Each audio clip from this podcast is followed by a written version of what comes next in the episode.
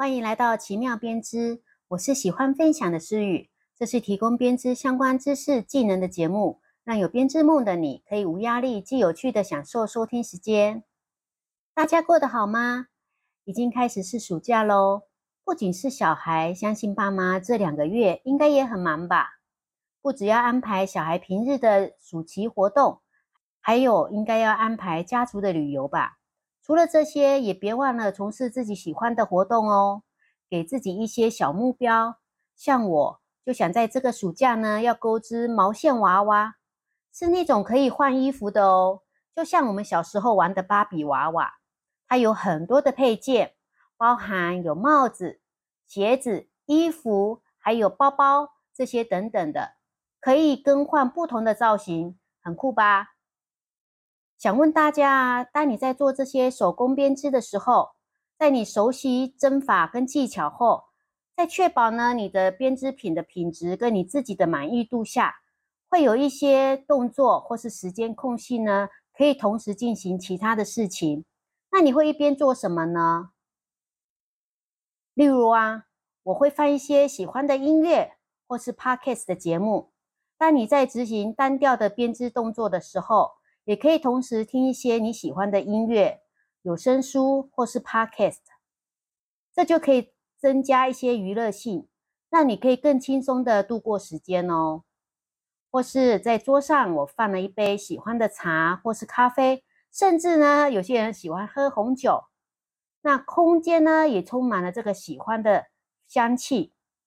在编织的过程中，你可以暂时放下毛线，拿起一杯茶。咖啡或是红酒，享受一下呢这种小憩时光，然后再继续进行编织工作。总之呢，就是享受让自己沉浸在这个氛围下，甚至呢，你可以点一个香氛蜡烛，那就更好喽。那如果你是在室内编织呢，也可以跟家人或是室友坐在一起，进行轻松的聊天跟交流。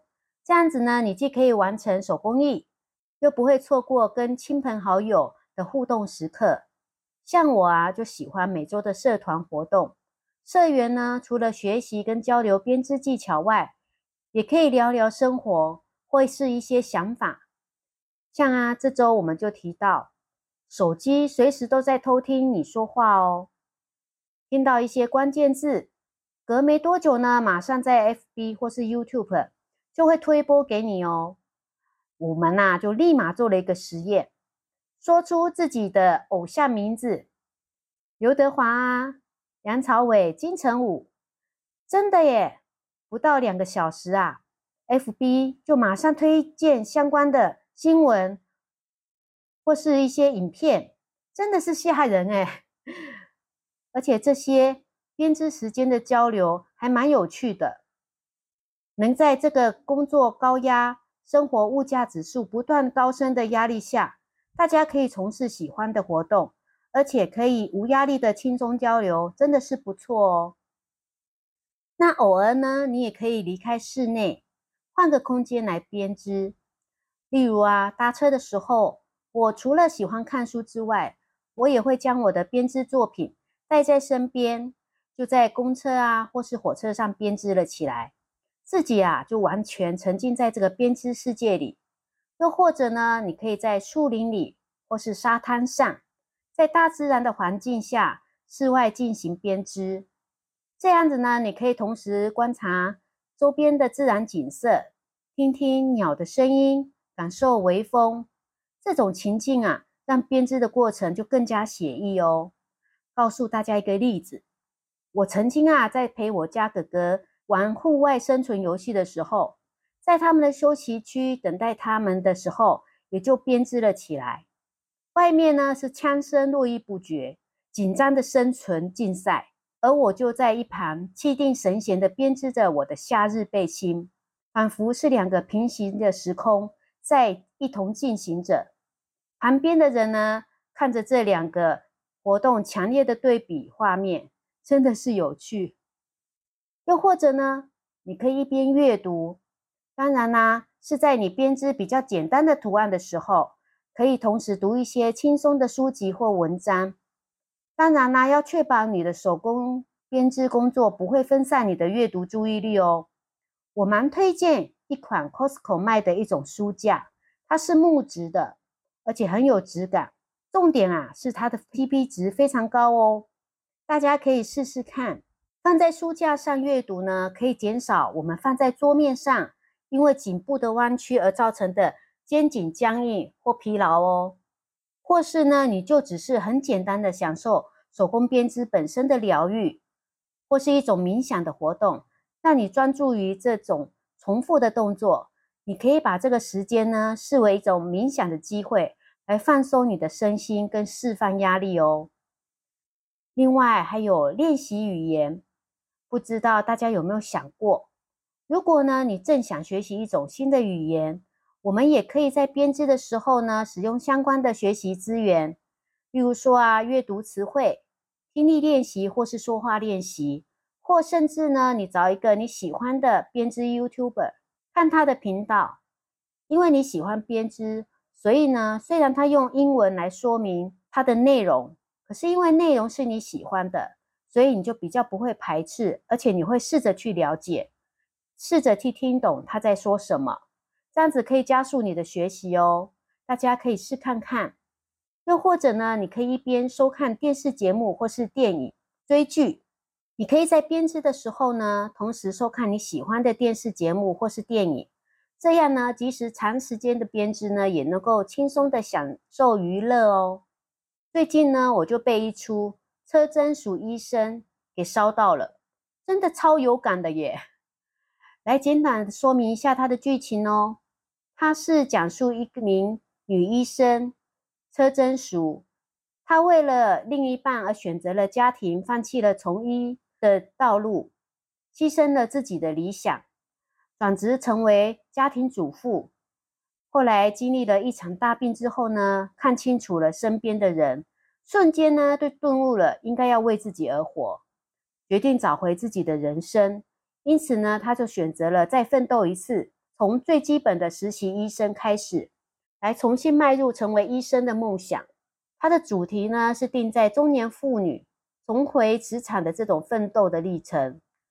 演出了踏入婚姻后的女人觉醒后，尝试呢打破传统的观念，不使自己只是局限在家庭，而努力的掌握自己的人生，重新来过。里面有一些金句对我来讲是超有感的，我来分享给大家。第一个呢是主角面对捐肝的风波，他对夫家啊感到十分的失望，回到娘家呢向妈妈诉苦的时候。表示自己不清楚要如何做才能快乐，妈妈就对他说：“快乐又不是遥不可及的东西，你就先从小地方开始啊，从你最喜欢的事情开始做。”他就想起了他曾经的医生梦想，那他如梦初醒，决定重新找回他的初衷。那第二个呢，是他决心重新找回自我的车真淑呢，在回归职场之后。除了丈夫跟婆婆的冷眼旁观之外，也受到了女儿的不谅解，认为啊妈妈不顾自己的升学压力，非常的自私。那她呢，并没有因此而退缩或妥协，反而写了一封温暖而真挚的信给女儿，让她的女儿明白自己的内心想法。母亲呢，她总是为了儿女付出不求回报。转换角度来思想呢，当妈妈决定去追梦的时候。做子女的，是不是也能成为他的后盾呢？所以他就写道：“妈妈也想作为自己好好的活一次，如同呢我一直以来支持你们的梦想一样。这一次呢，我希望你们也能够支持我的梦想。”另外一个是她的闺蜜呢，得知车真淑的先生外遇之后，是很生气又很心疼，所以听到。车真淑，她表示自己比较倾向离婚之后呢，她还气急败坏的说：“你离婚是为了谁啊？”他希望车真淑能够过自己的人生，而不要是为孩子或母亲去做决定。他说：“你要活得像你自己呀，没有人能够代替你过你的人生。”真的，这些啊，真的是让我非常有感。